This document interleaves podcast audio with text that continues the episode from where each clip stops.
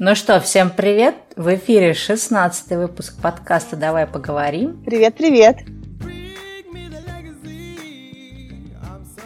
Кстати, Аня, ты знала, что всем очень понравился наш предыдущий выпуск про языки? Я почему-то думала, что он будет наименее популярен, а пришло очень много хороших комментариев, и все прям писали про то, что мы прям интересно эту тему обсудили. Мне кажется, что много людей, которые начинают год с новых задач, поэтому я очень рада, что то, что мы говорили, было ценно. Ну вот, и я подумала, раз уж мы начали год с таких нерди, да, таких заумных тем, то давай и сегодня продолжим. И поговорим про книги и про чтение книг. Очень здорово, я люблю эти темы. Первый вопрос, который я хочу тебе задать, я думаю, что наши зрители уже поняли из наших выпусков, что мы с тобой обе очень любим читать. Как тебе кажется, обязан ли каждый человек читать книги? Мне кажется, что никто никому ничего не обязан. Сейчас немножко меняющийся мир, поэтому я допускаю, что есть очень много людей, которые обладают хорошими знаниями, но они не читают книги, потому что много информации идет из периодических изданий, из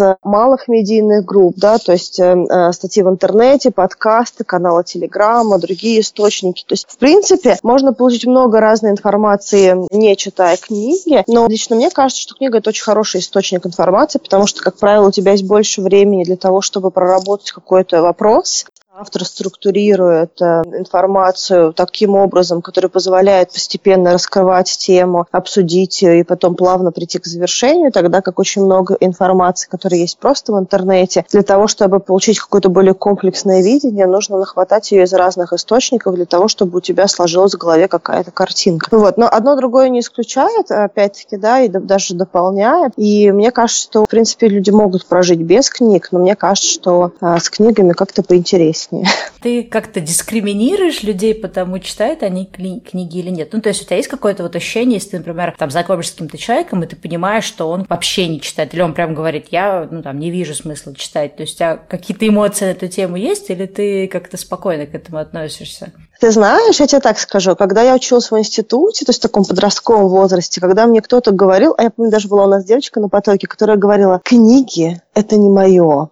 И я помню, что у меня было столько такой серии, э, что это такое за, за фраза? Это все равно, что знание, я выше этого.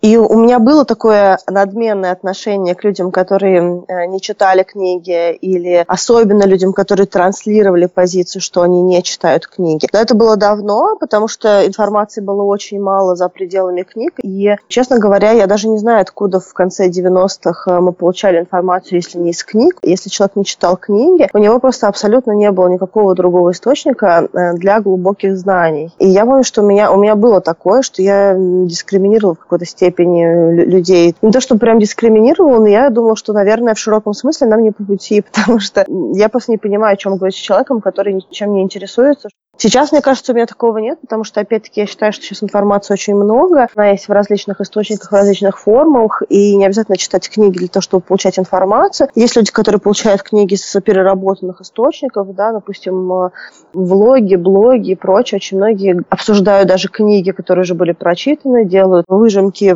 книг. Опять-таки, разные люди по-разному делают эти выжимки, поэтому очень важно найти человека, который более или менее в состоянии структурировать, вынести ценные вещи из книги, ну и тот, который резонирует с тобой. То есть много разной информации в интернете, которая позволяет так или иначе не быть отрешенным от э, ценного контента. Поэтому я думаю, что сейчас у меня нет таких предубеждений. А ты? Слушай, ну я вот думала, и я не понимаю, с одной стороны, да, у меня тоже, наверное, как у тебя было некое такое предубеждение против людей, не то чтобы я их вычеркивала из общения, но, наверное, у меня был в голове такой, да, звоночек, а почему этот человек не читает книги, или что с ним не так. У меня был потом какой-то период, когда я решила, что, в общем-то, можно и не читать книги не в книгах счастья, не то чтобы дискриминирую, но обращаю внимание на то, вообще читают ли люди, да, с которыми я общаюсь, книги или нет. Но у меня, наверное, много, кстати, знакомых, э, которые, наверное, вообще, наверное, я бы так разделила своих э, друзей, знакомых, да, на тех, которые прям много читают, и они такие же, как там, как я, как ты, да, и есть, которые вообще совсем особо не читают книг, ну, то есть, если они там прочитают одну книгу в год, это, наверное, будет скорее редкость. не то, что редкость, но в смысле, что если они прочитают одну книгу, это скорее вот будет нормально, да, для них. И, в общем и целом, они достаточно нормальные люди, адекватные. Но я понимаю, что мне не хватает среди вот этих людей компаньонов для обсуждения книг. Или даже, знаешь, не обсуждения, а, в общем-то, источник интересных книг, потому что, получается, я постоянно людям пересказываю книги, и иногда я даже думаю, ну, о том, что, знаешь, как-то себя сдерживать. У меня есть подруга, я ей постоянно рекомендую книги какие-то, и я понимаю, что она еще наверняка не прочитала то, что я ей рекомендовала в прошлом месяце, а, я, а у меня уже как бы новая для нее стопочка рекомендаций, я понимаю, что она с такой скоростью не читает. Вот. А второе, то, что когда ты окружен людьми, которые не читают книги, а ты сам читаешь, тебе, соответственно, мало того, что не с кем обсудить, в общем-то, неоткуда-то брать, да, какие-то тоже интересные, потому что если ты берешь их просто откуда-то там, а из интернета или из каких-то вот этих Нью-Йорк бестселлеров, получается, что у меня, по крайней мере, такое ощущение, что все читают одно и то же. И хочется, чтобы были какие-то люди, которые находят что-то, ну, такое менее тривиальное, да, или менее раскрученное, менее популярное, но чтобы про какие-то тоже такие нишевые книги узнавать. Ну да, но видишь, какой момент? Эм, во-первых, ни у тебя, ни у меня нет, если так можно сказать, дефицита друзей, да, то есть у нас хороший круг общения, и у нас интересные люди в окружении. Есть люди, кто не читает много или прям совсем не читает именно книги. Есть также много людей, которые очень много потребляют книг. Если, допустим, вот эта твоя подружка, она читает медленнее, нужно вообще понять, нужны ли ей рекомендации по книгам. Возможно, ей они не нужны, возможно, у нее будет там одна-две книжки в год, за которые которым она к тебе придет, может быть, кому-то другому рассказывать про книги. Ну, просто потому что у нее нет потребности. У меня тоже есть друзья, которым я рекомендовала книги периодически, потому что они отвечали на те вопросы, которые мы обсуждали просто за столом, за кофе. Я понимала, что могу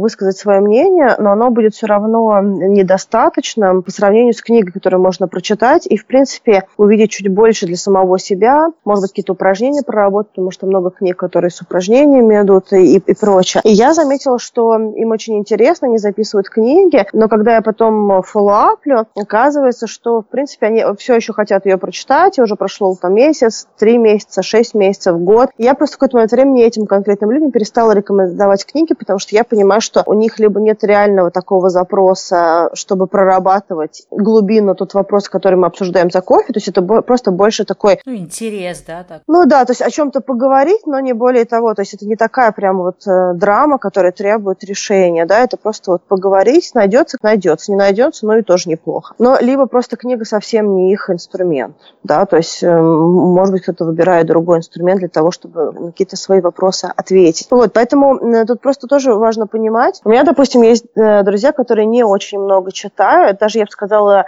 вообще не читают книги. Все время делают эту вот пометку книги, потому что, в принципе, читают, да, то есть читают статьи, читают какую-то информацию, информацию, такую мета-информацию в интернете, которая есть по какому-то вопросу. Допустим, ребята, которые в спорте. Мои друзья, которые, у которых основные хобби привязаны больше к физической активности, чем к когнитивной активности, они меньше читают. Не все, но некоторые меньше читают. Либо они читают суперпрофильную вещь, либо читают, допустим, книжки, которые написаны были их любимыми спортсменами. Допустим, сейчас же очень модно, тоже очень много мемуаров выходит последние несколько лет в спортивной индустрии. И ребята читают, допустим, вот мог прочитать э, любимых спортсменов каких-то мемуары и обсудить вот их, про них рассказывать прям с упоением, прям за, за два дня проглотить весь мемуар и потом просто вот это вот делиться, что было в этих книжках. Но остальные книжки им просто неинтересно. То есть они больше читают, потому что было интересно услышать то, что скажет человек, которого они очень ценят. Вот. Отвечая на твой вопрос по поводу того, откуда брать нишевые книги, я во многом даже не ориентируюсь на друзей в этом смысле.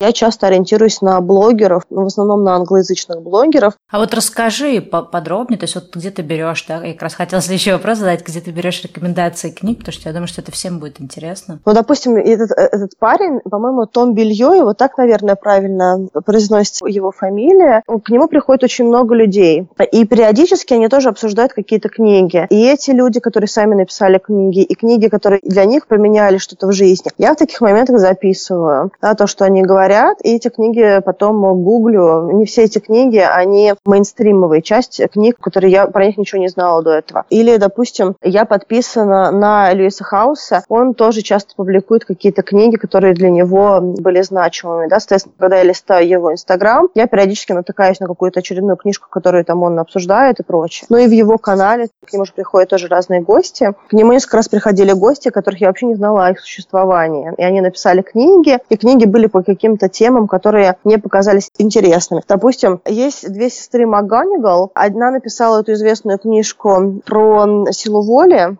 А вторая написала книжку, которая называется «Reality is Broken». Эту книжку я узнала из случайного диалога Льюиса Хауса с абсолютно другой девушкой, на которой написала книжку вообще по другой территории. Но они начали обсуждать проблему подростков и э, игр, и эта девочка назвала эту книжку. А книжка, на самом деле, очень классная. Она про то, какие ценные навыки можно получить из компьютерных игрушек, особенно когда ты подросток, именно жизненные навыки. Допустим, когда люди играют в эти сетевые компьютерные игры, они, к примеру, умеют э, правильно распределять э, команды. То есть они понимают роль каждого игрока в команде и понимают, какие нужны еще персонажи для того, чтобы выиграть какую-то битву. Да? То есть у них есть условное понимание того, что каждый человек в команде должен играть какую-то роль. Или а, они, допустим, играя в эти компьютерные игры, у них есть абсолютная вера к победе. Да? То есть у них нет такой, ну мы соберем команду, но мы, наверное, скорее всего, проиграем, ну что, давайте попробуем. Да, то есть так никто не идет в игру. Да, все идут, мы сейчас вас порвем, вы там... И она в этой книжке очень, очень интересно описывает, какие навыки получает подросток, когда он играет в компьютерные игрушки, как родителям нужно правильно разговаривать с подростками для того, чтобы подросток от них не закрылся в этой территории игровой, а наоборот, чтобы он делился важными вещами, и чтобы потом, основываясь на этой информации,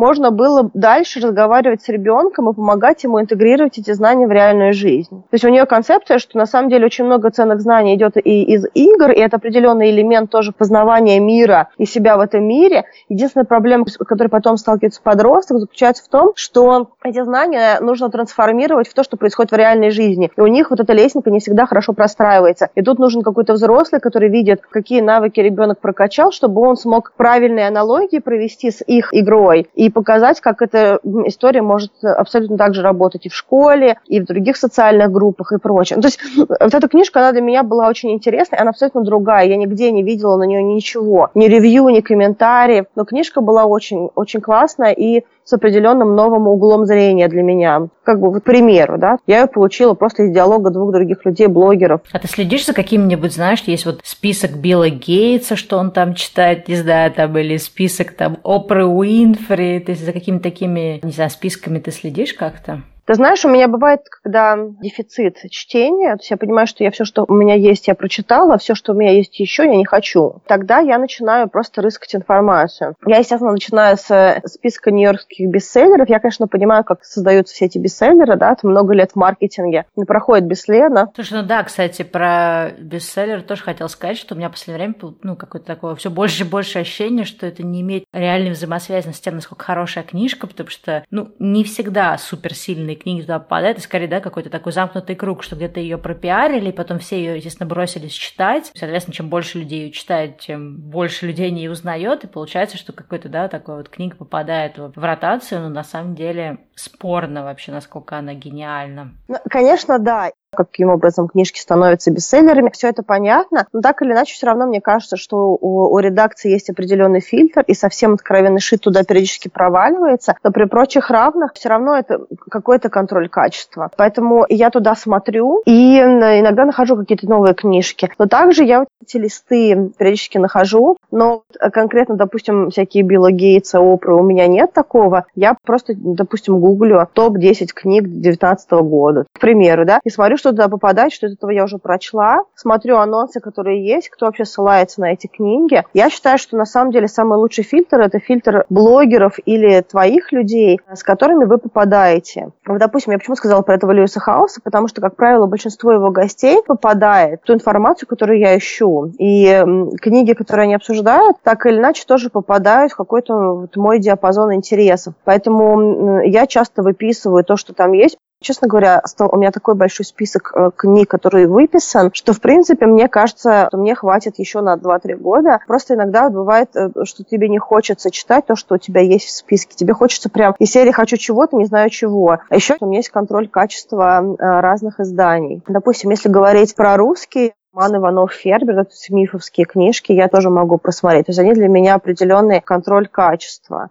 Ну, кстати, я еще э, подумала о том, что надо как-то нам, наверное, знаешь, какой вопрос обсудить? Потому что мы так сразу начали резко обсуждать книги, и, в общем-то, книги, о которых мы сейчас говорим, это книги так называемые non-fiction, да, то есть это не художественная литература, какая-то там бизнес-литература, саморазвивающиеся книги, не знаю. А, и тогда мне, кстати, к тебе вопрос в первую очередь. Ты читаешь в основном вот именно книги так, так называемые, да, по саморазвитию или бизнес-литературу, или художественную литературу ты тоже читаешь? В принципе, я любила книги читать всегда. С детства у меня у дедушки была огромная библиотека, и я была приучена к книгам, и книги определенный романтизм у меня вызывают. Естественно, все детство я читала художественную литературу.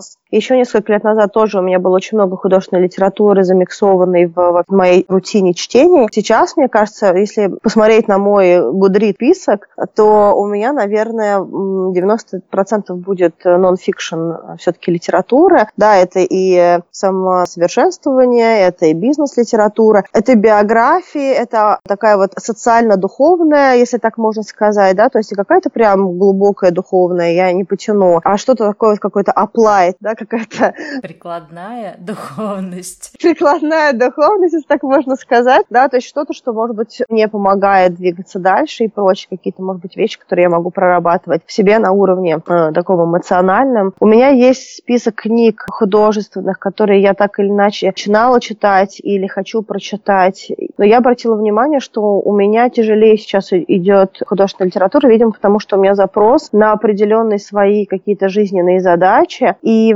художественная литература это больше такой гедонизм, да, то есть вот сесть с книжкой в удовольствие, создать атмосферу, провалиться в книжку и indulge yourself. Насладиться, да, процессом. Насладиться, да. То есть ты считаешь сейчас не до расслабления, надо читать книжки «Сделай себя сам»? Нет, у меня, в принципе, много гедонизма, полученного другими источниками. У меня просто вот есть ощущение, когда я сейчас читаю художественную книгу, что я теряю время, понимаешь? Не потому, что сама по себе книжка – это потеря времени, а потому что у меня сейчас, мне кажется, что мне нужно сейчас потратить время на другие вещи. Вот. Ну а ты? Я читаю художественную и, ну то, что, да, вот это называется не художественный нонфикшн. И у меня, причем, знаешь, интересно, кстати, как раз думала об этом, у меня было периодами. Я начала читать вот всякую такую «помоги себе сам» или, не знаю, бизнес и прочее. Ну, то есть там не только «помоги себе сам», да, мы, в принципе, уже проговорили, что есть разные категории. Я эти книги начала читать в университете, то есть в каком-то там далеком 2000 году. И ты знаешь, кстати, что интересно, вот недавно об этом думала. Одна из книг, которая тогда вот у нас там в студенческих э, кругах очень такая, знаешь, почитаемая была, это была книга э, «Семь навыков высокоэффективных людей». Да-да. И ты знаешь, я так давно ее читала, то есть я реально читала ее в студенчестве. Недавно, ну где-то там, может, сколько-то месяцев назад, меня кто-то спросил, типа, Стелла, а вот ты читала эту книгу, и что ты о ней думаешь? И я понимаю, что я, да, я читала, мы не то, что читали, мы прям молились, я помню эту книгу, даже какие-то тренинги проводили в своей студенческой организации по этой книге. И мне так странно стало, что эта книга же очень старая, и что я уже про эту книгу знаю, там, а не знаю, сколько уже там, почти 20 лет, а она почему-то сейчас как-то всплыла, да, на поверхность, и сейчас все как бы с этой книгой носятся, и я прям очень много про нее слышу. Я даже попыталась как-то ее переслушать, думаю, интересно, как она сейчас ляжет на новое сознание, но что-то как-то пока не смогла я заставить себя ее переслушать, потому что, в принципе, сейчас она кажется очень какой-то очевидной, да, на фоне всего остального, что, в принципе, сейчас есть. Но тогда вот 20 лет назад она была прорывной. И я вот помню, что когда я была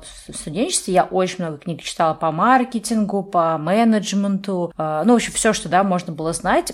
Вся вообще какая бизнес-литература в 2000-х была, было, конечно, ее не очень много. Я еще, кстати, помню, ты читала в свое время такую книгу, называлась «Фанки бизнес». Конечно. Почему-то, кстати, про нее не говорят, но мне кажется, ну, хотя, может, сейчас все уже живут в режиме фанки бизнеса, но у меня это была одна из любимых книг, и вот да, у меня тоже. Я ее прочитала несколько раз, кстати говоря. Да, в отличие от «Семь навыков высокоэффективных людей», которые я еле осилила один раз, кстати говоря. Не, не имею ничего против Стивена Кови, но я помню, что для меня эта книжка, она была интересна, но она для меня была немножечко фейк. То есть она для меня была из серии... Как Дейл Карнеги? Да, то есть она для меня была... То есть, опять-таки, ничего против Дейла Карнеги, но есть такие книги, которые входят в раздел нон-фикшн бизнес-литературы, когда ты читаешь, и ты понимаешь, так классно написано, что просто тошно. Есть ощущение, что она, наверное, в теории была бы супер вау, но так мир не выглядит. А мой мир выглядит, на самом деле, очень хорошо. То есть есть я, ну, ты знаешь, я не минорная, да, у меня, в общем-то, все очень радужно при прочих равных. Но я, когда читаю некоторые книжки, у меня есть ощущение, что человек, который написал, он не живет по этим постулатам, а он ничего это не интегрирует в свою реальную жизнь, ему просто кажется, что была бы классная идея, если бы мир так существовал. Но на самом деле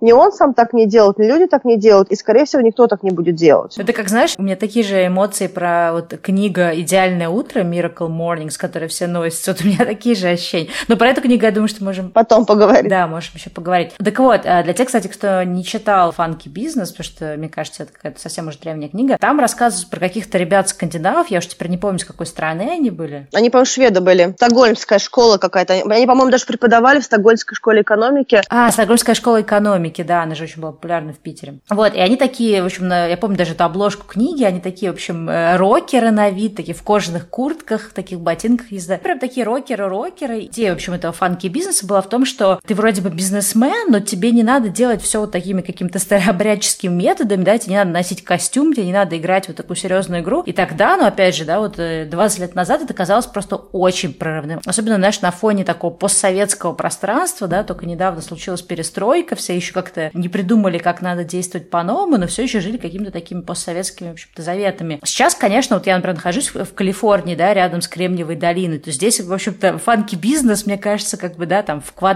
если, не знаю, там, не, не в третьей, десятой степени. Вот, но тогда это было достаточно прикольно, прорывно. И вот, соответственно, в студенчестве я очень много книг читала, то есть просто какими-то пачками все, что только можно было потреблять, ну, тогда, когда мало всего было, но, в общем-то, все потребляли, потому что, опять же, не было ни блогов, ни интернета, ничего такого. Ну, в смысле, интернет был, но не было всех этих статей. А потом, ты знаешь, у меня в какой-то момент, когда я начала работать, там, первые, да, несколько лет, как я начала работать в маркетинге, я еще читала какие-то книги, а потом у меня наступило пресыщение, то есть я поняла, что меня просто тошнит от всей бизнес-литературы, я больше не могу все это все читать.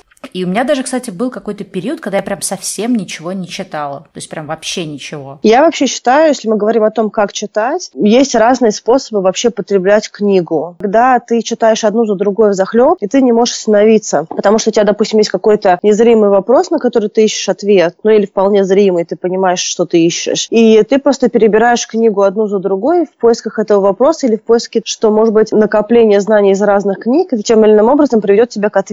Но есть тоже такой период, вот как, как переел еду, да, то есть ты когда, там после праздников э, неделю там трескал салат, и ты потом какое-то время не можешь видеть вообще еду или какие-то там майонезные там вещи и прочее. Также с книгами, если ты в какой-то момент времени очень-очень много книг потребляешь, прям проглатываешь, ты смотришь на книжку, и тебя прям воротит. Но есть еще такой другой момент, почему ты можешь остановиться. Иногда такое бывает, что ты какую-то книжку читаешь, и эта книжка на самом деле, она меняет тебя в очень многих аспектах. Вот тут хороший момент, как раз, когда так происходит, остановиться и просто побыть в этом состоянии. Ну, то есть да, дать знаниям как-то уложиться, да. Да, потому что некоторые книжки, они имеют отложенный эффект на нас. Где-то там, допустим, это просто какое-то семя, и оно должно каким-то образом прорасти, развиться и прочее. И нужно просто походить с книжкой. Иногда даже бывают книжки, которые ты целиком не можешь прочитать. То есть тебе нужно походить с каждым блоком. То есть что-то прочитал, и ты прям чувствуешь, что вот сейчас хватит. Сейчас нужно отложить эту книжку. У меня так, кстати, знаешь, такие книги, которые по психологии или какие-то около психологические, когда ты там какие-то, да, инсайты обнаруживаешь, прямо вот есть ощущение, что ты можешь читать эти книги до какими-то малыми дозами. Хотя обычно, да, я могу часами, в принципе, читать. Вот, и мне очень кажется, что должна быть определенная тоже... Баланс? А, баланс, да. То, что я какое-то слово искала. Мне кажется, что э, люди, которые читают, мы иногда читаем э, просто интуитивно, как оно шло, допустим, как в школе научили или как с детства мы читаем. Но на самом деле тут очень важный момент, мне кажется, что само по себе чтение и формат чтения книг, он эволюционирует вместе с нашей жизнью. И в зависимости от того, как мы потребляем информацию, читаем ли мы бумажные электронные книги, или читаем мы, слушаем аудиокниги, слушаем ли мы на бегу, либо мы сидим, читаем книжку, допустим, дома или в каком-то таком nook-like place, да, каком-то маленьком, уютненьком, закрытом. Очень эти вещи влияют на формат потребления информации. И мне кажется, что люди должны под себя адаптировать, как наилучшим образом им читать, с какой частотой, в каком формате, и что делать с книжкой, когда информация идет. Потому что одно дело, когда ты прочитал, не знаю, в школе преступление наказание, поставил галочку, понял э, сюжетно, что произошло, и ты в состоянии ответить на вопрос учительницы по литературе. А другое дело, когда ты, допустим, берешь эту же самую книжку и начинаешь ее читать через образы персонажей, через э, описание Петербурга, что хотел сказать автор, что можно взять из этой информации. Либо вообще, допустим, я могу про себя рассказать вообще какие-то вещи про чтение книг. Я с детства читаю книжку с блокнотом. Прямо в детстве я даже нашла какое-то время назад, перебирая в квартире, я нашла один из блокнотов. Я э, из книжек всегда выписывала какие-то цитаты, которые в книжке мне э, казались важными, или мысли автора, которые мне казались важными. Я записывала неизвестные слова или неизвестные места, и что-то еще, что я хотела потом отдельно пойти и посмотреть. Иногда я записывала еще слова на, на иностранных языках, там на латыни или на английском, которые в книжке встречались, чтобы запомнить. Мне казалось, что это какой-то важный элемент того, чтобы быть таким, знаешь, эрудированным. Хорошим учеником. Мне казалось, что если люди так выражаются, значит, это какая-то важная часть того, чтобы быть интеллектуально развитым, поэтому я записывала какие-то тоже слова. Это я все к чему говорю? К тому, что с книгой так или иначе мы работаем. А очень, мне кажется, важно определенные книги просто пропускать с какой-то задачей для себя. И тут как раз, э, если ты, допустим, отбросила книги, возможно, нужно подумать, почему ты отбросила, либо, может быть, потому что какая-то книга не дает тебе покоя, и она просто сама по себе блокирует чтение, она как будто бы кричит тебе, Стелла, подожди, послушай, что я хочу тебе сказать. Это же важно, это же то, что ты хотела услышать, тебе нужно сейчас остановиться.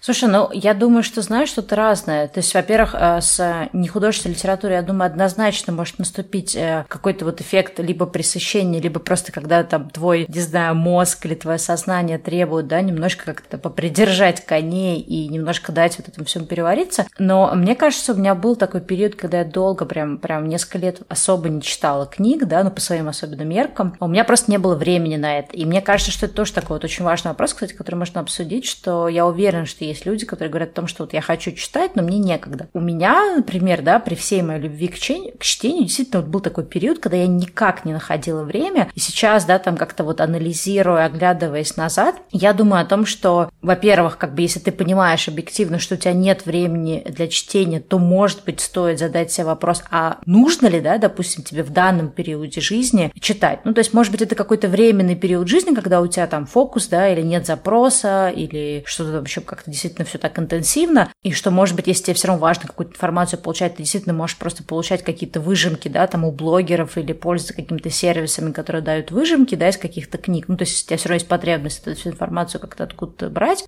Это первое, то есть, э, мне кажется, спокойно относиться к тому, что если у тебя нет времени, и все-таки, да, заглянуть глубоко правде в глаза и сказать, действительно, тебе нужно читать. То есть, у меня был этот период, когда я не читала, и я ну, вот сейчас, да, так вот, если посмотреть назад, я не могу сказать, что я как-то деградировала в тот период. Просто у меня, наверное, было очень много работы, очень много общения, очень много, да, информации, каких-то других источников поступало. Я тогда очень много тоже статей, прям блогов, прям так за, запоем все это читала. И, ну, то есть это, в принципе, нормально. То есть мне кажется, что... Вспомни про это, когда ты будешь потом снова кого-то осуждать, что они не читают книги. Да, да. Нет, вот я поэтому мы начала с этого наш разговор, должны ли люди читать книги и что вообще с этим делать, потому что, ну, действительно, глобально все таки наверное, люди должны читать книги, но если в моменте там какой-то перерыв, то, может быть, ничего страшного. Но вот что я хотела сказать, что э, на самом деле я заметила такую вещь, что если ты, в принципе, человек, который так, склонный к чтению, или ты знаешь, что ты когда-то там читал, или, ну, вроде как ты, в принципе, любишь книги, бывает так, что ты просто действительно вот замотался, увлекся какими-то своими делами, проблемами, не знаю, какими-то насущными заботами, и ты немножко забыл вот этот вкус чтения. И вот у меня вот был, да, это такой длинный перерыв, когда я не читала, а потом я уже сейчас не помню как, э, спонт... а, ну, наверное, когда я уволилась, уехала в Египет, и у меня появилась куча времени, да, в Египте, на Бали. Вот я снова вспомнила это вот э, ощущение, когда ты читаешь не статью, да, которая очень короткая и очень там, ну, она может не всегда профессионально написана, или она может не всегда быть какой-то такой, погружать тебя достаточно в тему. И я вдруг снова начала читать книги и начала видеть от этого кайф. То есть я, я поняла, почему я перестала читать, потому что я забыла, какое вот лично для меня это удовольствие, да, читать книги. А второе, наверное, в этом, что если, например, объективно человек понимает, что у него нет времени читать книги, то надо присмотреться к таким вещам, как э, то, что, да, я уже упомянула, приложения, которые дают тебе выжимку из книг. Можно, например, э, слушать или там находить эти выжимки, да, и, грубо говоря, таким образом сканировать книги, то есть ты будешь знать на поверхности, там, условно говоря, 50 книг, да, о чем, но когда ты натолкнешься на какую-то, которая прям в тебе там отзовется, то есть тебе захочется, да, копнуть поглубже, ты уже эту книгу прочитаешь, то есть ты можешь так экономить время, меньше читать книг, но все-таки быть в курсе. А вторая вещь, я замечаю, что очень много людей, они как-то скептически настроены во-первых, к электронным книгам, да, то есть, ну, к Kindle, там, не знаю, или там, к чтению книг с телефона, и очень э, скептически настроены к аудиокнигам. И вот тоже хотела про это сейчас поговорить. И что я хотела сказать про вот электронные и про аудиокниги. Э, начну, наверное, все-таки с аудио. Очень многие люди говорят, что вот они не могут на слух воспринимать книги, что это как-то неудобно, это как-то не так. И я хочу просто поделиться тем, что у меня было э, долгое время, когда я не могла на слух э, воспринимать книги, я не могла там какие-то аудиокурсы слушать, то есть я понимала, что я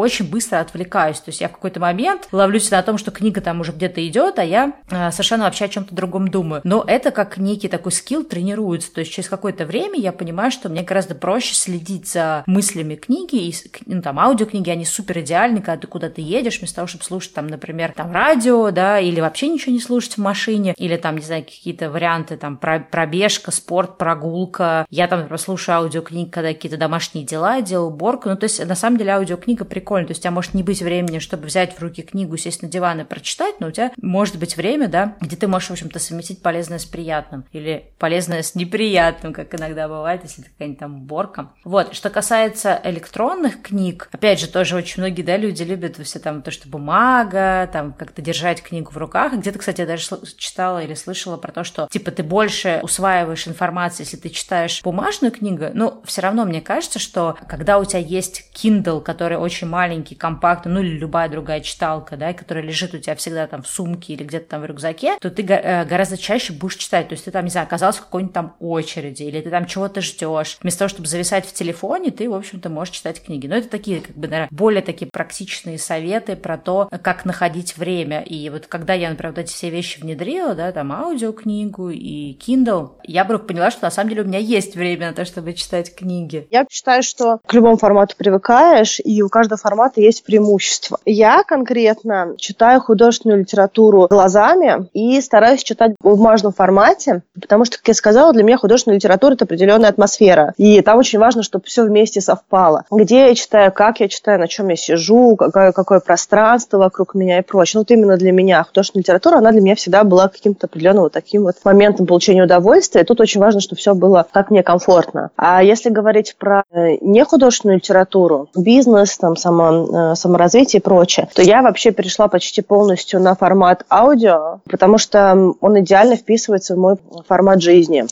Сейчас, э, пока я в Москве, у меня бывают такие дни, когда я могу 7-8 часов находиться просто в перемещении. Из одной встречи в другую, из одной части города в другую. И получается, что я трачу туда 40 минут, туда час, туда полтора, везде вот это перемещение. Это просто потерянное время было бы. А с аудиокнижкой это не потерянное время. Это время могу прослушать какие-то книжки, сделать заметки на ходу, поставить маркеры на те моменты, которые я хотела бы сохранить, записать и прочее. И могу очень много информации как раз потребить за это время. Поэтому для меня аудиоформат просто идеальный. Благодаря аудиокнижкам много книг просто пришли в мою жизнь, потому что иначе бы у меня не было бы времени на то, чтобы все это читать. А с аудиокнижками оно у меня появилось. И даже на пробежках я выхожу часто на пробежки с аудиокнигами. И для меня это просто огромное удовольствие а, послушать что-то интересное, заодно находиться в движении, в динамике. Вот, поэтому я считаю, что у каждого формата есть свое применение. Мне кажется, что не стоит отвергать аудиоформат, потому что это тоже книжка, написанная автором, от того, что человек ее прослушал, не посмотрел глазами, она не стала другой. То есть это не то же самое, что ты выжимку взял книжки, серии книжка, в которой 600 страниц, ты прочитал выжимку, в которой 20. Да? Это не такого формата а, материал. Это та, та же полноценная книга, написанная автором, просто ты ее не читаешь глазами, не перелистываешь странички, а ты ее слушаешь, интегрируя в свою жизнь. Правда, ради хочу сказать, что иногда бывает, что часть информации не улавливается настолько глубоко. То есть я замечаю, что некоторую информацию я просто случайно пропустила, когда я отключилась, и я отматываю назад для того, чтобы вернуться в тему. Вот. Но я хочу сказать, что у меня это бывало и с э, не аудиокнигами. У меня было такое, что я перелистывала страницы, а потом через 20 страниц я понимаю, что я не знаю, что было на предыдущих 20 страницах. Глаза шли по тексту, я перелистывала страницы, но я не могу пересказать, что я сейчас только что прочитала.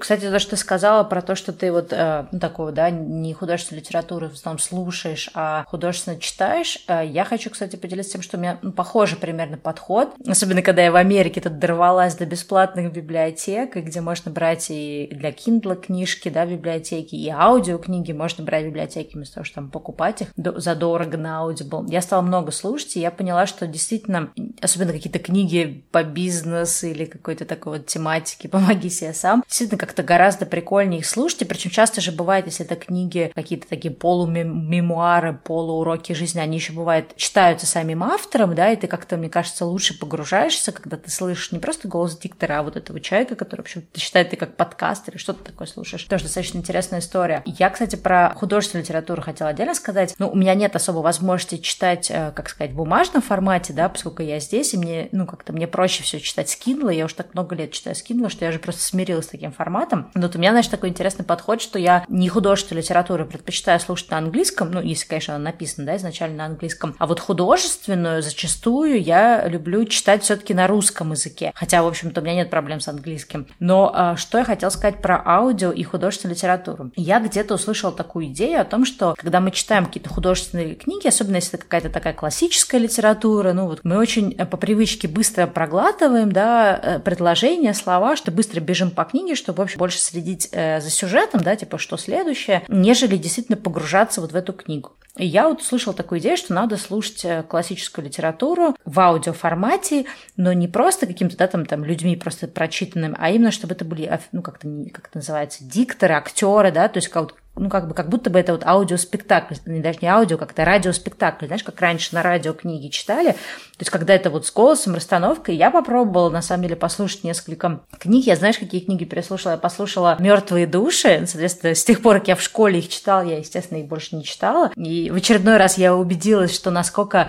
вот эти все книги, которые мы читали в детстве, ну, как бы прикольно, конечно, что нас погружали, да, в такую вот литературу и знакомили со всем этим, но а, мои ощущения от «Мертвых душ» Гоголя в детстве и сейчас, оно совершенно разное. То есть мне действительно было прикольно читать, не знаю, мысленно угорала по поводу разных моментов, плюс поскольку книга читалась диктором, то есть я прям слушала так вот ее степенно. И Анну Каренину я попыталась послушать и поняла, что какая же она длинная, нудная книга на самом деле, и насколько Толстой любит все эти какие-то детали описательные, которые мне, конечно, не очень близки. Вот, но вот это, кстати, такой вот формат а, слушания, начитанный диктором вот этих классических книг, это даже в каком-то смысле, знаешь, для меня было как, ну, а медитация, то есть ты ставишь эту книгу, занимаешься каким-то делом, делами или вообще ничем не занимаешься. Или я там перед сном тоже любила вот эти книги слушать. То есть ты делаешь одно что-то, ты прям как-то вот действительно погружаешься вот в эту всю историю. Мне прям, кстати, очень это понравилось. Классической литературы достаточно много таких книг э, есть прям на Ютубе. То есть особенно если, да, есть премиальную вот эта подписка на YouTube, когда ты можешь просто выкачать эту книжку или ну, как бы слушать ее, да,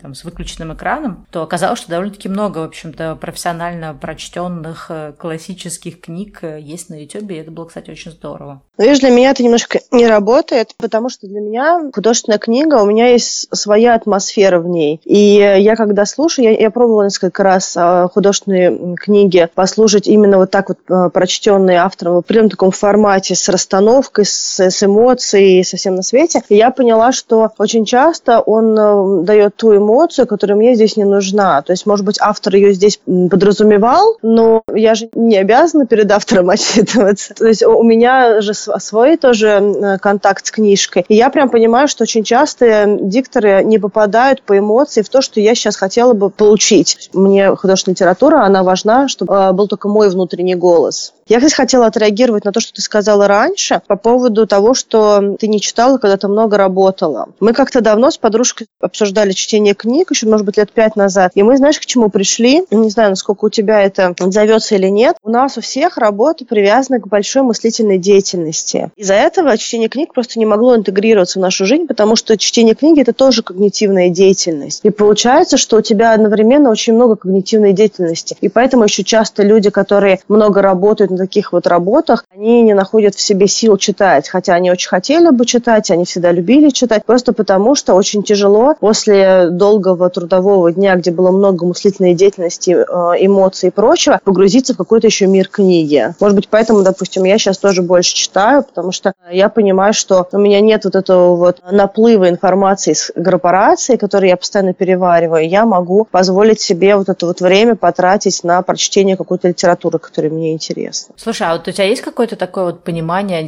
ну, в каком-то грубом процентном соотношении, сколько ты художественно читаешь и сколько не художественно? Почему я, кстати, про это говорю? Мне вообще это стал очень интересен этот феномен. Я как-то давно слушала подкаст, э, точнее, ну, выпуск подкаста «Читатель». Кстати, для тех, кто не знает, это очень прикольный подкаст, который делает Bookmate. И они там обсуждают всякие околокнижные темы. То есть, если вы такой книжный червь, то вам понравится. И там у них был подкаст э, женщины, я не помню, как ее зовут, она переводит книги с немецкого. И, соответственно, весь подкаст, точнее, весь выпуск был про то, то есть, как вот выглядит сейчас как-то книжный, да, рынок в Германии, то есть, какие книги читают, какие переводятся, то есть, они там обсуждали каких-то авторов. И там вот прозвучала такая очень интересная тема, что в Европе, ну вот в частности в Германии, нет такого бума книг по там саморазвитию, книг по там «помоги себе сам», да, вот вот нехудожественной литературы вот такого вот плана. Нет такого бума, то есть э, немцы много читают, да, по мнению переводчицы, но они в основном читают художественную литературу. И есть как бы у нее такое понимание, что люди свои какие-то личные, да, там задачи, то есть когда тебе нужно какое-то саморазвитие или какие-то уроки жизненные из книг черпать, они берут это через художественную литературу. И я вот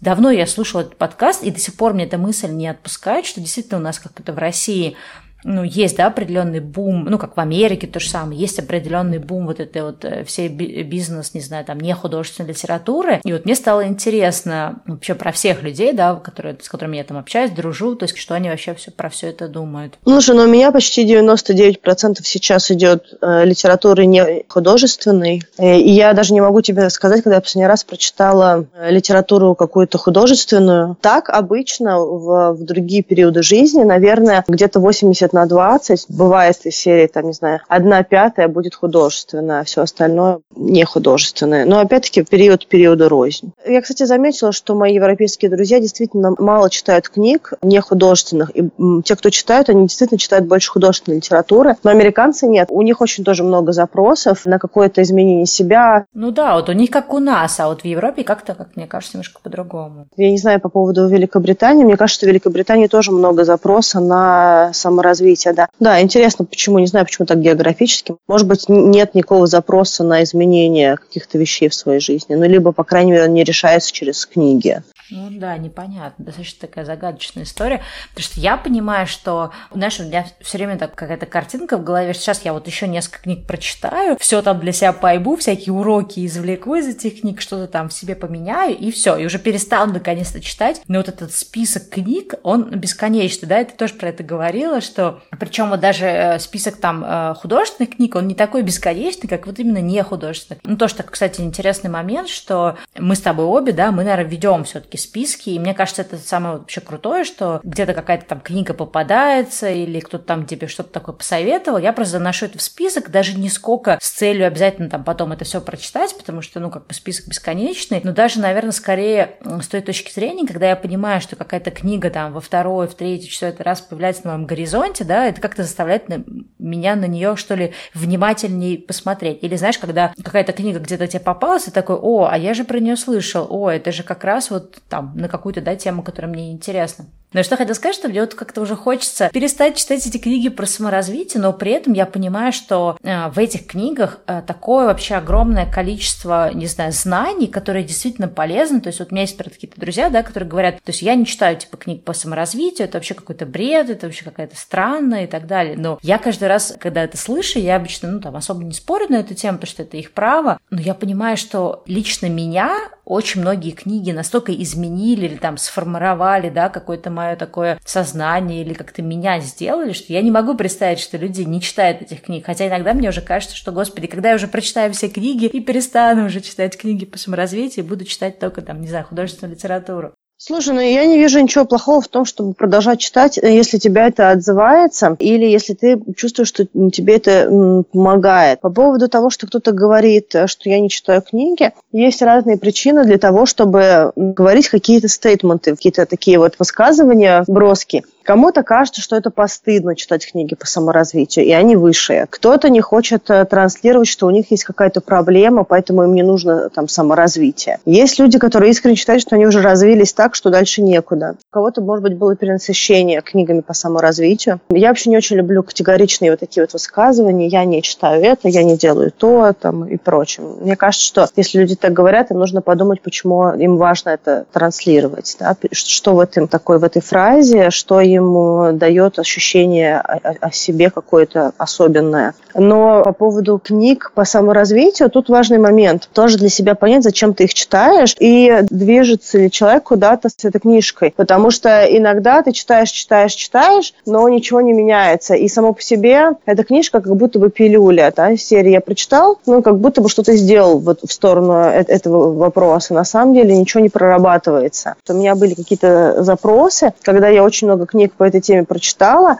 но я поняла, что само по себе чтение этих книг, оно не меняет для меня ситуацию. То есть мне нужно э, брать какой-то кусок, который я узнала из книги, и его конкретно внедрять в жизнь. Потому что если ты не внедряешь, это просто э, шум он может быть ценным шумом, но он не всегда потом выражается в действии. Вот. Поэтому книги по саморазвитию, они э, еще и на самом деле часто трудозатратные, нельзя просто ее читать. Это, это так или иначе какой-то материал для самосовершенствования, и мы самосовершенствуемся в делах. Ну, то есть как бы мозг человека так устроен, что э, мы меняемся, когда мы делаем. Вот. А еще я помню, что ты мне один раз сказала, когда у меня тогда какой-то был запрос по книгам, и мне это очень понравилось. Когда ты мне тогда сказала, читай все книжки по этой теме. Просто выбери несколько книг, которые привязаны конкретно этому вопросу, и читай только эти книги. Мне, на самом деле, тогда очень это понравилось, потому что это так или иначе тебя структурирует в масштабе всей информации и всех книг, которые написаны. Да? То есть ты берешь, допустим, тему, которая тебе важна, к примеру, организация работы. И ты себе выписываешь там список книг, к примеру, там Deep Work, Getting Things Done, Essentialism и прочее. И вот они, ну, у тебя, к примеру, 5-6 книг. Прочитала, переработала и эту тему припарковала на какое-то время время и пошла интегрировать то, что ты там понахватала. То есть мне кажется, что такой формат, он на самом деле очень прикольный для книг по саморазвитию.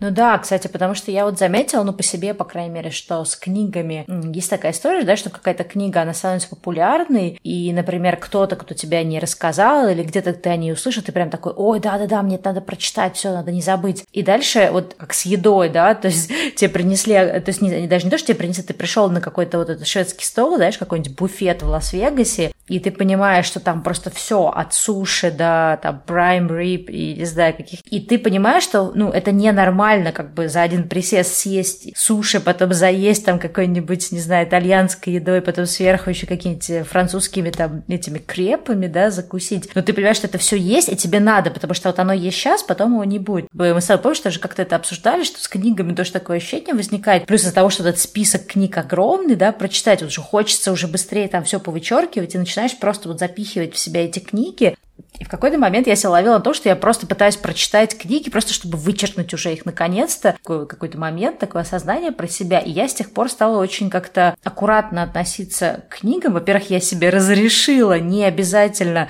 вычеркивать все из списка, то есть как бы я себе разрешила иметь этот длинный список и не переживать по поводу него, хотя я, в общем, люблю, да, что везде все повычеркнуть, все там галочки поставить, да, все сделано. Второе, я стала вот, да, то, что ты сейчас, кстати, упомянула, это очень классная тема о том, что вот есть какая-то книга, я о ней там миллион раз слышала, там много раз, да, о ней кто-то мне рассказывал, но я себе задаю вопрос, мне действительно сейчас эта тема актуальна, то есть у меня есть какие-то книги, которые я несколько раз начинала читать, потом я совершенно на нее забиваю, потому что как бы она не идет, да, нет вот какого-то такого отклика, нет, видимо, в ней потребности, то есть нет желания ее слушать, и я вдруг поняла, что у меня какой-то тоже вот есть этот fear of missing out, какая-то такая паранойя, такой страх вот это того, что я не прочитаю все интересные книги мира, или я что-то там, знаешь, даже не то, что не прочитаю, что я упущу какое-то там важное знание в этих книгах, и поэтому есть желание прочитать все. Но я стала прям как-то себя так это одергивать, да, давать себе на секунду как бы остановиться, сказать, ну окей, вот эта книга, например, по там самоорганизации, но у тебя сейчас нет запроса на самоорганизацию, да, вот есть какие-то другие вещи там, или эта книга там про здоровье, но это сейчас не то, что тебя, например, волнует, да, у тебя есть какие-то другие интересные темы. И я стала как-то вот, ну, у всех говорит Стелла, ничего страшного, пусть она еще полежит на полке, ничего страшного не случится. Следующее тоже очень важное, ну, я думаю, что у многих людей, которые читают книги, есть такая проблема, мы почему-то думаем, что надо обязательно дочитывать книги по двум причинам. Ну, во-первых, типа, это нехорошо не дочитывать. А второе, а вдруг там вот во второй части книги что-то такое гениальное, и опять же, да, мы это пропустим. И я стала тоже как-то очень спокойно относиться к тому, что если я вот читаю книгу, и она не идет, я говорю себе, даже если потом она разойдется ко второй половине, но если она у меня сейчас не идет, зачем я буду в себя ее запихивать, зачем я буду себе ставить обязательно вот эту цель, что надо дочитать, что надо обязательно зак- закончить эту книгу. Я лучше ее оставлю. Может быть, когда-нибудь меня там жизнь к этой книге вернет. И были у меня, в принципе, такие книги, которые потом спустя там много лет я их читала, и они как-то вот приходились в нужное время. И мне кажется, тоже такая важная история вот в мире, где очень много книг, и в мире, где очень много всего такого вкусненького, да, в литературном пространстве, очень четко понимать, какие твои потребности, насколько эта книга отвечает твоей потребности, не пытаешься ты ее прочитать просто потому, что все ее прочитали, тебе кажется, что ты же тоже должен это сделать. Ну соответственно, ничего страшного в том, чтобы не дочитывать какие-то книги.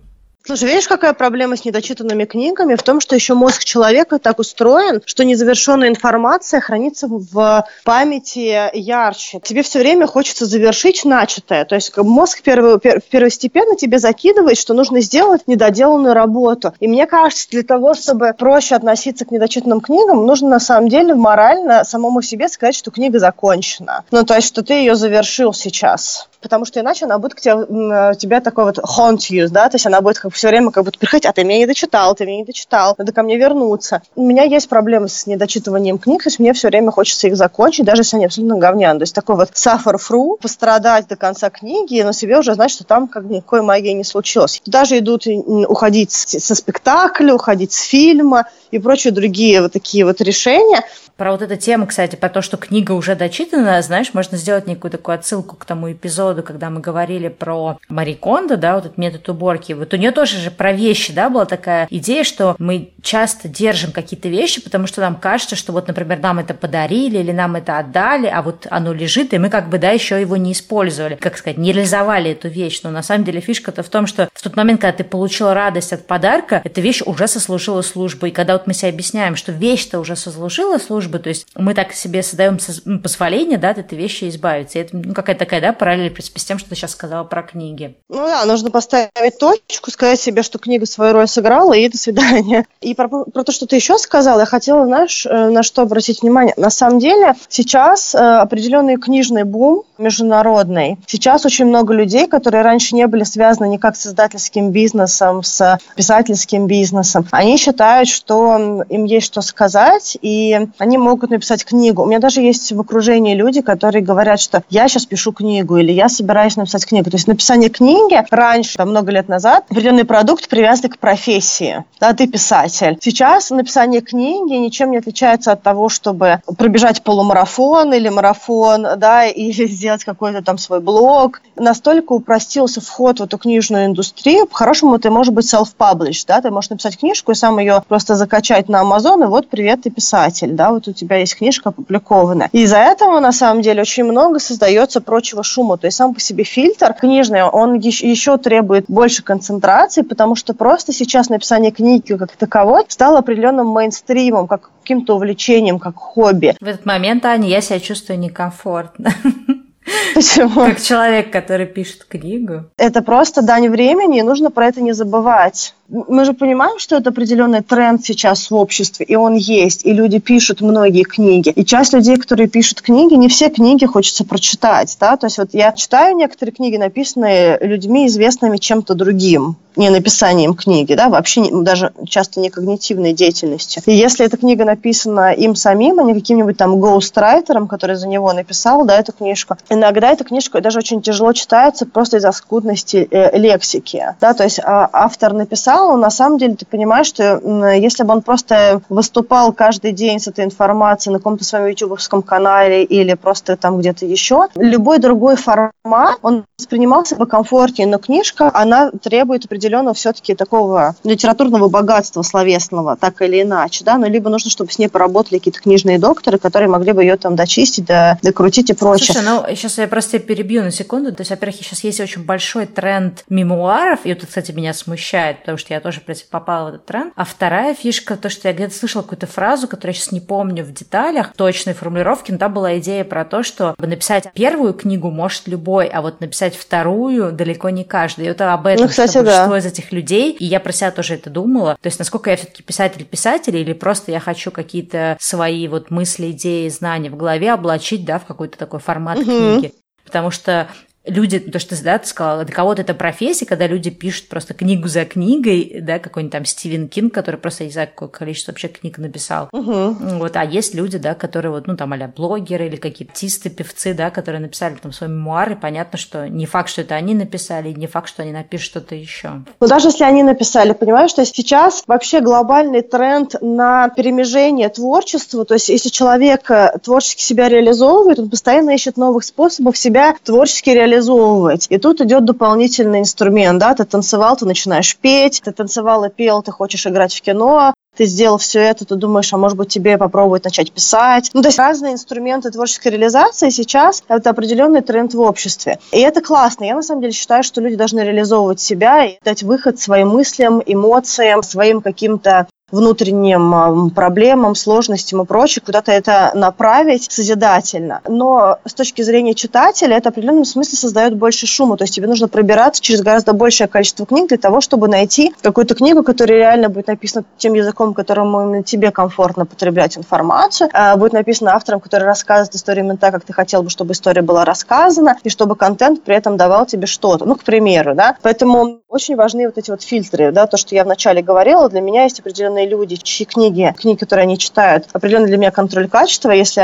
они так или иначе прочитали и получили позитивный опыт с этой книжкой, то для меня эта книжка становится более интересной как кандидат для прочтения, чем просто какая-то абстрактная книжка, которую все сейчас массивно начинают везде там постить, типа там какой-нибудь Рис Уизерспун «Виски на кап», да, то есть я не знаю, что Рис Уизерспун прекрасная актриса, может сказать мне в формате книжки, особенно которая называется «Виски на кап». А ты читала или нет эту книгу? Я ее, я ее не читала. Мне просто недавно она как раз попалась, я такая думаю, ой, может прочитать? Я думаю о том, что тоже, может быть, прочитать на самом деле, потому что она просто интересна. Но я, скорее всего, думаю, что с высокой вероятностью я буду разочарована. Это вот один из примеров того, что э, она сейчас стала очень мейнстримой в определенном тоже благосфере американской. Очень много э, женщин 40 плюс американских актрис эту книжку у себя выкладывают, особенно кто мамы одного, двух, трех детей.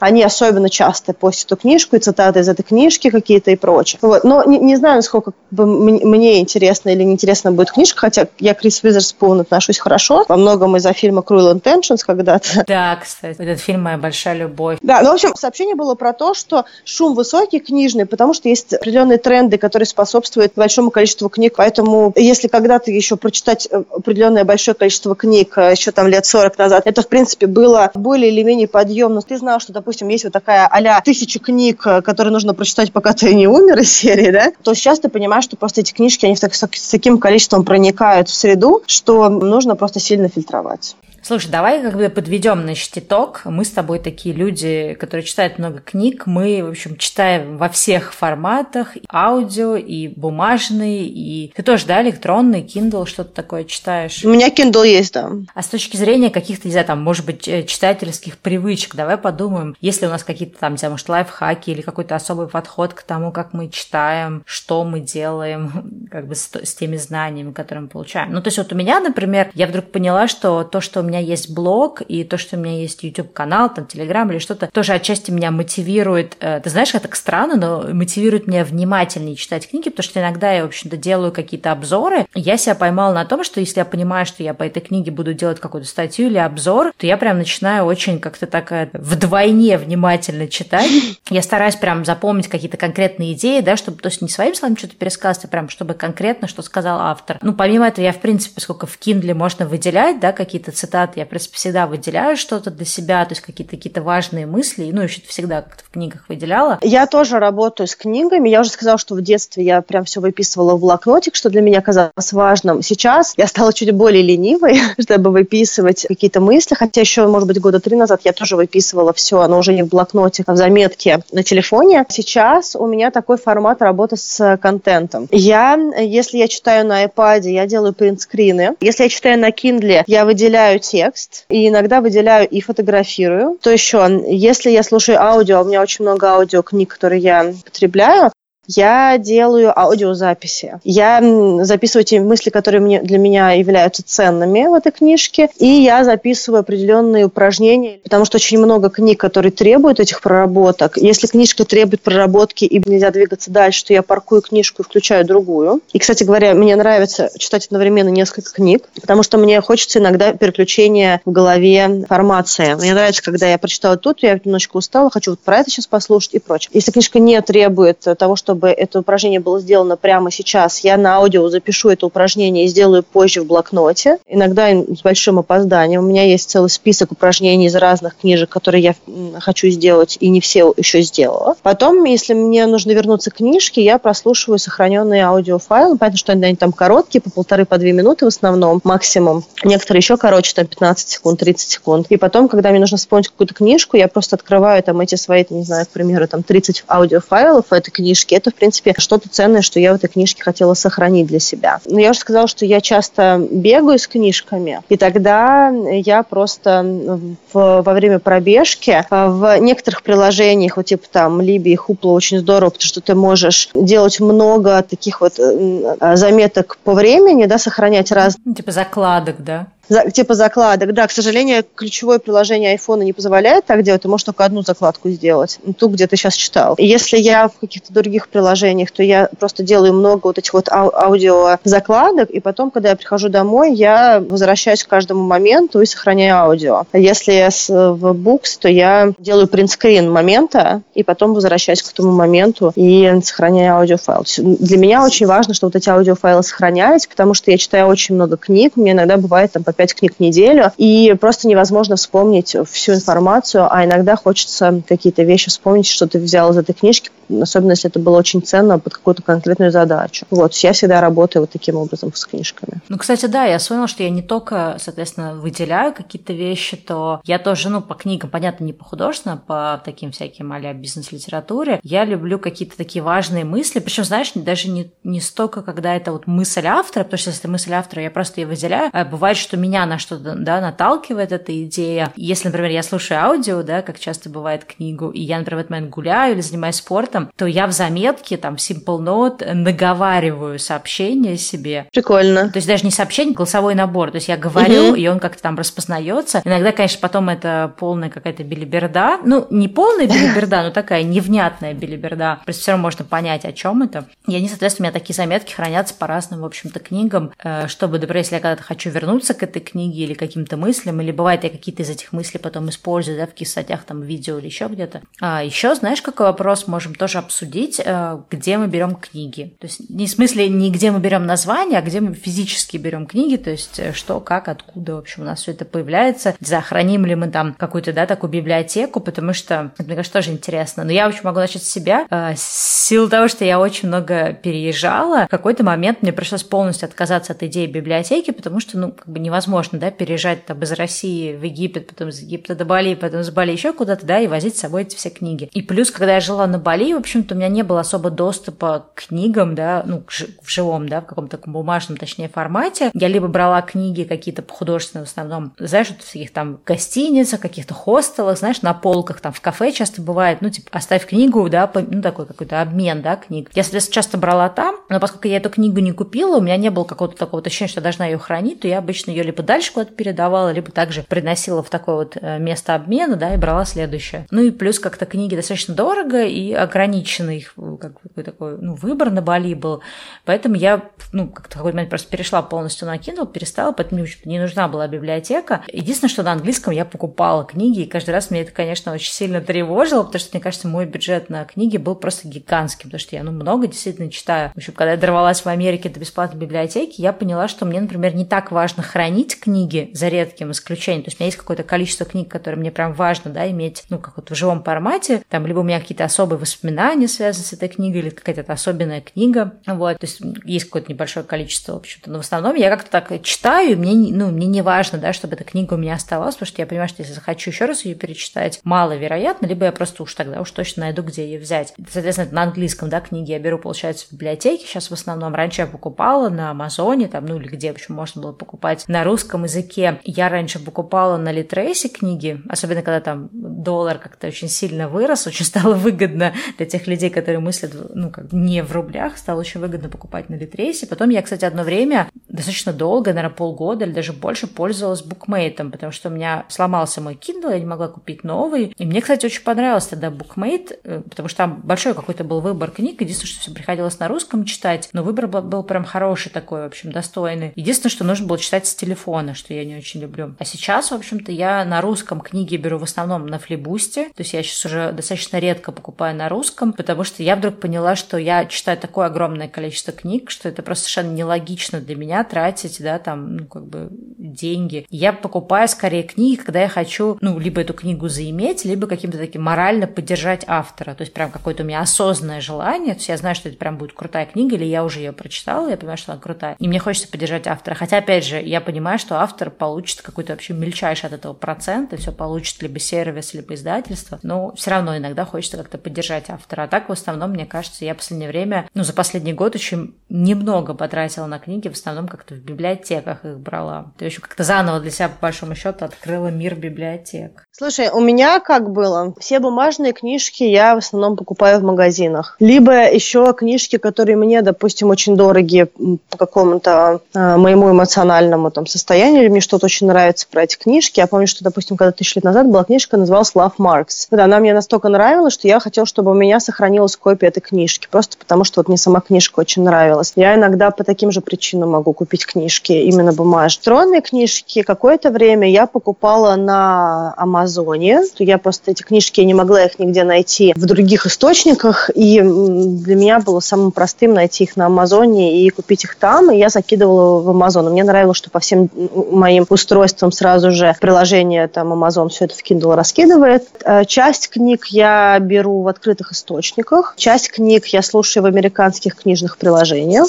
Еще аудиопроектов есть русский проект, называется Звукобукс. Это бесплатный проект, и ребята выкладывают много книжек на русском и несколько на английском. Я им пару раз переводила деньги, просто как donation. Еще было несколько тоже сайтов, в которых можно слушать аудиокниги, но я могу их слушать только когда я нахожусь э, дома, потому что они требуют десктопа. Аудиокнижки – это аудиокниги клуб, русский проект. И второй проект, мне кажется, ты мне давала, Патефон. Знаешь еще чего? Я еще за Audible платила тоже. У меня была подписка на Audible. Я еще часть, ну вот до библиотек американских я все англоязычные книжки я слушала в Audible. Вот. Но потом отказалась осталось, потому что у меня было пять месяцев, когда я ничего не читала, а платила за Audible. Слушай, ну, мне кажется, они, конечно, тоже жадноваты давать только одну книжку за ту сумму, да, которую они берут, в общем-то. Ну да, но надо сказать, что благодаря большому количеству, сейчас просто гигантское количество приложений, и большинство этих приложений есть хорошая подборка книг, вопрос просто интерфейса, на самом деле, книжного, и можно миллион просто найти в, в любом и в айфоне, и в андроиде книжные приложения, причем очень много российских приложений, которые сейчас, как американские, делают э, супер такую дружественную стоимость, там, из серии, не знаю, там 200 рублей за три месяца или что-то еще, то есть такие прям совсем чиповые цены для того, чтобы э, слушать и читать книги, поэтому мне кажется, что приложение – это хороший источник для чтения книг, просто потому что есть возможность скидывать книгу, заново брать и не чувствовать, что ты заплатил за книгу и нужно ее там дочитать до конца, ну или что-нибудь такое. Слушай, ну, кстати, вот когда я начала в библиотеке брать книги, я поняла, что тоже это повлияло как-то на мое отношение к книгам, потому что ты ее не купил, и у тебя нет вот этого ощущения, что ты как-то, да, должен ее по максимуму, в общем-то, использовать. Ты начинаешь ее читать, начинаешь слушать, понимаешь, что там, ну, неинтересно, или там не тот формат изложения, или слишком какие-то такие банальные идеи, да, что-то такое, ну, то есть не, не то, не то, что тебе надо, и ты как-то нажимаешь вот на эту, знаешь, галочку «вернуть обратно в библиотеку», и я даже от этого просто получаешь удовольствие, да, что ты как-то в этом смысле, да, свою галочку поставил. А что касается э, про аудио, еще тоже хотела сказать, что на самом деле тоже есть какие-то книги на,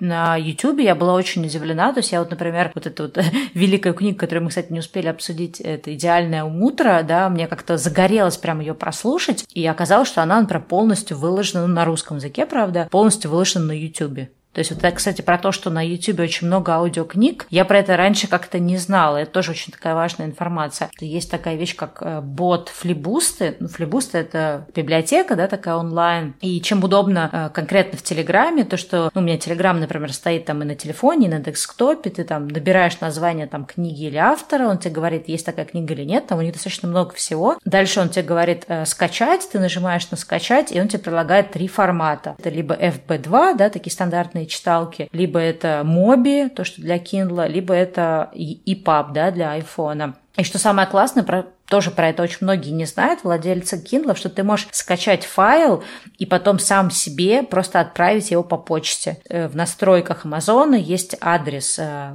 где-нибудь там приложу в описании, наверное, эпизода, да, какую-то информацию про это, что можно найти свой адрес, который твой родной киндловский адрес, и ты просто на него со своего имейла кидаешь атачментом книжку, и она у тебя, соответственно, когда твой Kindle подгружается на Wi-Fi, да, когда он выходит в интернет, у тебя эта книжка подкачивается. Я, на самом деле, таким вот образом просто очень... То есть ты можешь, сидя в телефоне, да, любую книжку, которая тебя в данный момент заинтересовала, скачать себе на телефон. Я не знаю, можно ли на айфоне скачивать, но на андроиде можно скачать на телефон и просто приотачить, по почте себе отправить, и все, она у тебя уже в Kindle. В общем, такая вот магия. Кстати, да, я на самом деле это очень офигенные штуки сказала. Это вот YouTube премиум. Я э, несколько книг тоже находила на YouTube, за, закидывала в download, и я потом слушала на ходу несколько аудиокниг, причем и русских, и англоязычных. Они были полностью вот все просто залитые э, на YouTube, и это тоже офигенно. И еще я поняла, что я периодически слушаю аудиокниги. Есть каналы в Телеграме с книгами. Просто я как-то набрала в поиске типа аудиокниги или аудиобукс, писалась, и есть ребята, которые прям выкладывают достаточно достаточно неплохие подборки на русском и на английском. Но они, правда, требуют прослушивания прямо с канала, да, то есть ты не можешь просто их себе куда-нибудь потом скачать. В принципе, доступа к книгам миллион. Сейчас к любым вообще и на русском, и на английском тоже есть, даже бесплатных можно слушать. Ну да, ну тут у меня, знаешь, так единственное вот э, на эту тему, наверное, нас закритикуют.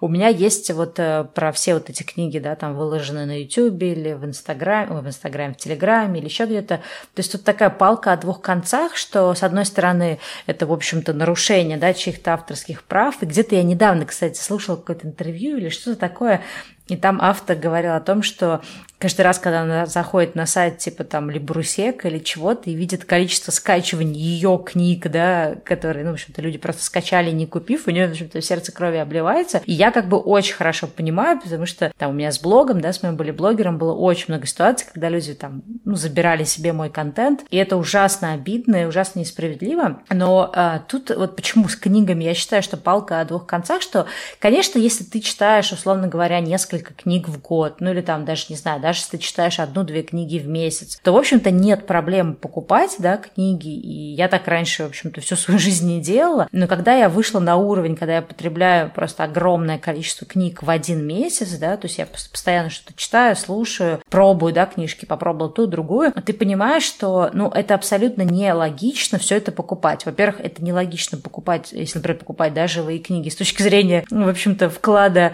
негативного в окружающую среду, потому что сколько вообще деревьев, да, будет срублено на те книги, которые ты купил.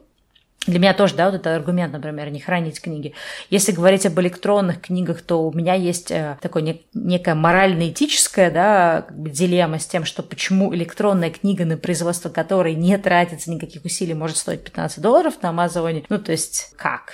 Почему бумажная книга стоит столько же, да, зачастую, как электронная. То есть здесь как-то вот, вот это, да, немножко тоже как-то смущает. И ты понимаешь, что, в общем-то, институт библиотек, он вполне какой-то достаточно логичный. Ну, да, то, что я сказала, в общем, когда я дорвалась в Америке до библиотек, по крайней мере, моя душенька спокойна, что называется. Кстати, в России кто-то мне говорил, что в какой-то библиотеке, какая там в Москве основная библиотека Маяковка? Нет, я думаю, что основная будет Ленинская библиотека. Маяковка это в Питере, да, если я перепутала. В общем, вот эти библиотеки, я не знаю, то ли в Питере, то ли в Москве, кто-то мне говорил про одну из этих библиотек, что они тоже, кстати, сделали какую-то такую систему электронных библиотек, и ты вроде как то ли на Литресе, то ли еще где-то можешь брать книги как часть вот своей этой библиотечной подписки. И мне кажется, что если кто-то в России, в общем-то, в Москве, Питере живет, ну или даже, может, в других городах тоже такое есть, обязательно это надо проресечить, да, то есть если для вас, например, вы читаете много книг, и покупка книг может быть каким-то барьером, да, но при этом вы не хотите, например, брать книги а там на флибусте или еще где-то, да, по каким-то моральным соображениям, то можно по-честному брать их, в общем-то, в библиотеке. Ну да, мне на самом деле очень нравится, как работают американские библиотеки, потому что тут получается полный цикл. Здесь у людей есть доступ к бесплатным книгам, и я считаю, что это важно, чтобы у людей был доступ к да. бесплатным книгам, и не, и не только, чтобы это был там Чехов и Горький, а чтобы у тебя был доступ э, к книгам, которые выпускаются сейчас. Да. И при этом не нарушаются авторские права, потому что библиотеки платят издательствам деньги за использование, да, поэтому у тебя какая-то книжка там в четырех экземплярах, какая-то в двух, да, в библиотеке, потому что, ну, как бы они закупают... Слушай, да, вот эти, про это надо, мне кажется, рассказать, потому что я думаю, что люди не совсем понимают в двух словах, да, как устроено в американских библиотеках. То есть, если вы живете в Америке или находитесь здесь какое-то время, в общем, если у вас есть какой-то адрес, по которому вы проживаете, вы можете прийти вообще в любую библиотеку, там, в соседнем городе или вообще в соседнем там районе, не знаю, можно ли в другом штате, но точно можно в любом, в общем, даже соседнем городе. Вы приходите в библиотеку, показываете, соответственно, какое-то подтверждение, где вы живете, то есть в моем случае я там либо переносила письма, да, на которых есть мой адрес, там, ну, или причем любой документ, который подтверждает, где вы живете, какой-нибудь там счет на электричество или еще что-то, и, ну, там, свой ID, да, свое свидетельство, как это называется, ну, в общем... Удостоверение личности. Удостоверение личности, да, то есть даже права, в общем-то, прокатывают, мои, причем даже русские прокатывали, и все, и вас записывают в библиотеку. И вы в этой библиотеке можете, ну, как, да, по старинке брать просто книжки, либо вы можете скачать какое-то приложение. Я тоже, кстати, в описании эпизода укажу, и даже, кстати, оставлю статью, потому что я писала у себя в блоге, в общем-то, подробно про это. Вдруг кто-то из нас из Америки слышит. И вы просто получаете доступ к мобильному приложению, там, Либи, Хупла, какие-то еще там, RB Digital. И в этой библиотеке все работает так же, как в обычной библиотеке. То есть там какая-то книга может присутствовать, какая-то отсутствовать. И даже если книга присутствует, всегда указано, сколько экземпляров. То есть это не то, чтобы любой теперь желающий, да, кто там член этой библиотеки, может эту книгу прочитать. Нет, то есть до смешного, что может быть только один экземпляр этой книги, и у меня есть какие-то книги, на которых там очередь, например, ожидание. Очередь 8 недель. 8, да. Слушай, Ань, есть у меня пару книг, где 20 недель, я уже даже не жду, в принципе. На всякий случай встала в очередь, вдруг там люди откажутся или еще что-то. Да, и то есть там как бы такая же очередь ожиданий, но особенно если какие-то бестселлеры или какие-то новинки или что-то такое, в общем, ультра популярное. Да, в общем, достаточно интересно. Ну и, соответственно, а, библиотеки платят, видимо, какие-то, да, действительно деньги, ну, здесь, по крайней мере, в Америке, издательствам, поэтому ограниченное количество, ну, потому что иначе тогда издательства ничего не продавали. Но, в общем, достаточно интересно все это устроено и здорово, в общем-то, что, ну, как я уже сказала, что в Москве, Питере или где-то там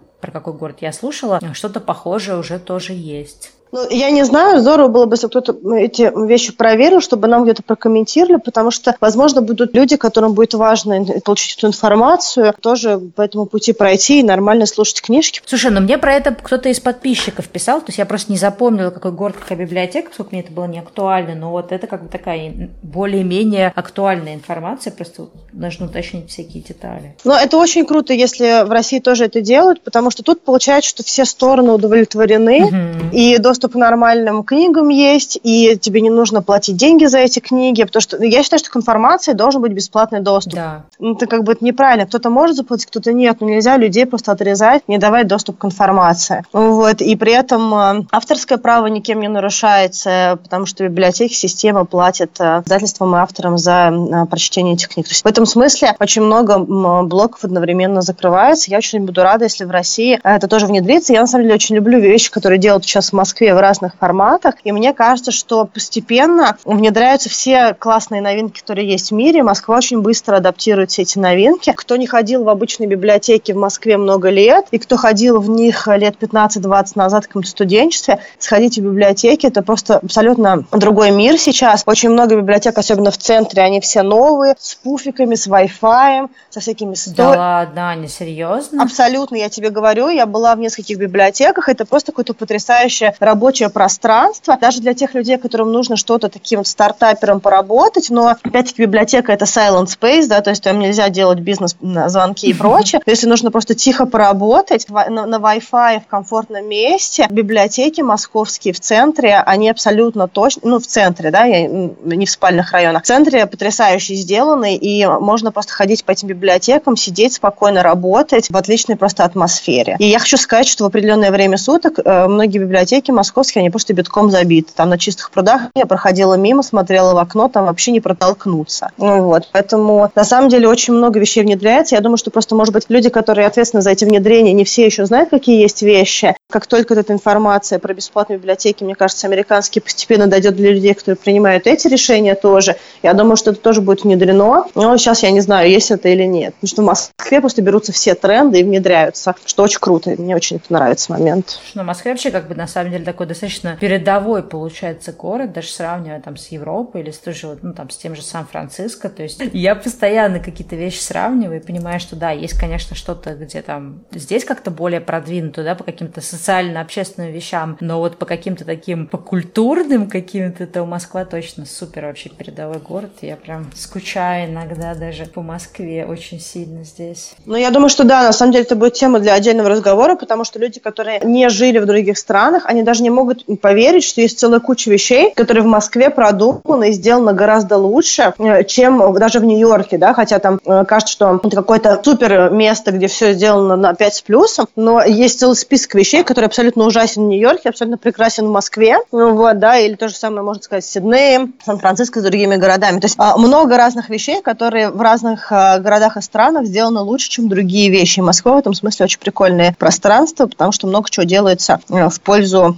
потребителя, очень даже комфортненько. Вот, поэтому это может быть потом как-нибудь тоже обсудить какие-то эти штучки, какие-то наши файндинги и прочее. Да. Ну что, я думаю, что на этой прекрасной ноте мы сегодняшний выпуск закроем. И надеюсь, что он всем понравился. Ребята, не забывайте все, все еще актуально оставлять нам отзывы на iTunes. Это все очень важно для нас, чтобы мы понимали, что вы вообще про нас думаете, чтобы вы нам какой-то фидбэк оставляли, ну или просто что-то приятное писали. Либо, если не хотите на iTunes, то спасибо всем, кто пишет у себя в социальных сетях про нас. Продолжайте это делать, нам будет очень приятно. Спасибо большое и хорошего вам дня. Пока. Пока-пока. Все, всем пока.